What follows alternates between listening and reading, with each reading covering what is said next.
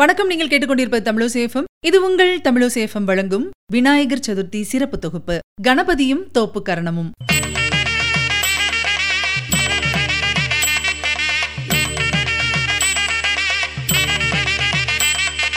கணபதியை வழிபடுவதால் எல்லா வினைகளும் வேரோடு அறுபடும் அப்படின்னு சொல்லுது ஞான நூல்கள் எல்லாமே. அதனால தான் அவருக்கு விக்னேஸ்வரர் அப்படிங்கிற திருநாமம் கூட அமைஞ்சது. கணங்கள் அனைத்துக்கும் அதிபதி. அதனால தான் அவர் ஸ்ரீ கணபதி அப்படிங்கிற திருநாமத்தோட விளங்குறாரு. நம்ம கடைபிடிக்கும் சம்பிரதாயங்களும் நாம் செய்யும் சடங்குகளும் பாத்தீங்கன்னா ஆன்மீகத்தோடையும் விஞ்ஞானத்தோடையும் தொடர்புடையது அப்படின்னு தான் சொல்லணும். ஒவ்வொரு கடவுளையும் நம்ம ஒவ்வொரு விதமா வழிபடுவோம். அதுலயும் குறிப்பா விநாயக பெருமானை நாம் வழிபடும் போது தோப்பு கர்ணம் போடுறது வழக்கம். இந்த தோப்பு கர்ணம் எப்படி ஆரம்பிச்சது? அதாவது யாரு முதல் முதல்ல தோப்பு கர்ணம் போட்டது? இந்த தோப்பு கர்ணம் அப்படிங்கிற வார்த்தை எப்படி வந்தது? இந்த தோப்பு கர்ணம் ஏன் போடணும்? அதனால ஏற்படக்கூடிய நன்மைகள் என்ன அப்படிங்கறது தான் பார்க்க போறோம். ஒரு தடவை தன்னுடைய மாமா விஷ்ணுவை பாக்குறதுக்காக குழந்தை பிள்ளையார் போயிருந்தாராம். குறும்புக்கார பிள்ளையார் என்ன செஞ்சிருக்காரு அப்படின்னு பாத்தீங்கன்னா விஷ்ணுவோட சக்கராயுதத்தை எடுத்து விளையாட ஆரம்பிச்சிட்டாராம். விஷ்ணுவும் அவரோட குறும்ப ரசிச்சுட்டே இருந்திருக்காரு. அவரா குடுத்துருவாரு அப்படின்னு சொல்லி விஷ்ணு எதிர்பார்த்துட்டே இருந்திருக்காரு. ஆனா அவர் கொடுக்கவே இல்ல. சரி போகும்போது கேட்டுக்கலாம் அப்படின்னு பார்த்து கிளம்பும் போது கேட்டிருக்காரு சக்கராயுதத்தை கொடுத்துடு அப்படின்னு சொல்லிட்டு. அப்போ பிள்ளையார் அதை கொடுக்காம அடம் பிடிச்சிருந்திருக்காரு.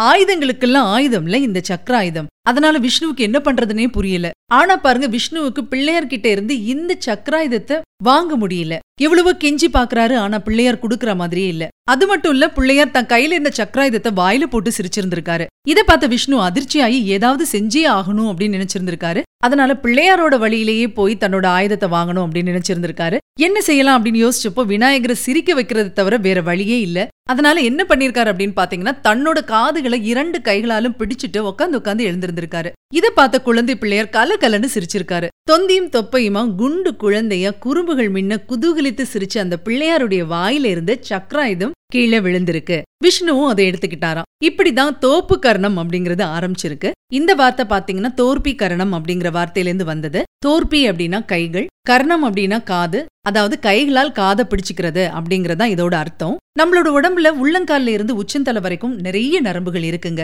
அந்த நரம்பு மண்டலம் சுறுசுறுப்பா இயங்கினால்தான் நம்மால எந்த வேலையும் ரொம்ப சிறப்பா செய்ய முடியும். திறம்பட யோசிக்க முடியும். சிந்தித்து செயல்படும் வேலையைத்தான் தோப்பு கரணம் தூண்டிவிடுது கணபதிக்கு முன்னாடி நின்னுட்டு ரெண்டு கைகளாலும் தலையின் நெற்றி பொட்டுகளில் குட்டி கொள்கிறோமே ஏன் அப்படின்னு பாத்தீங்கன்னா அந்த இரண்டு நெற்றி பொட்டுகளிலும் தான் சுறுசுறுப்பை தூண்டும் நரம்பு மண்டலங்கள் இருக்குது. அப்படி குட்டிக்கும் போது ரத்த ஓட்டம் சீராக பாய்ந்து சுறுசுறுப்பை தருதான். அதுவும் ரெண்டு கைகளை மாற்றி வச்சுட்டு வலது கையால இடப்பாகத்திலும் இடது கையால வலப்பாகத்திலும் குட்டி கொள்ளணும் அப்படின்னு சொல்றாங்க. அதுக்கப்புறமா வலது கையால் இடது காதையும் இடது கையால் வலது காதையும் பிடிச்சிட்டு தோப்பு கர்ணம் போடணும்.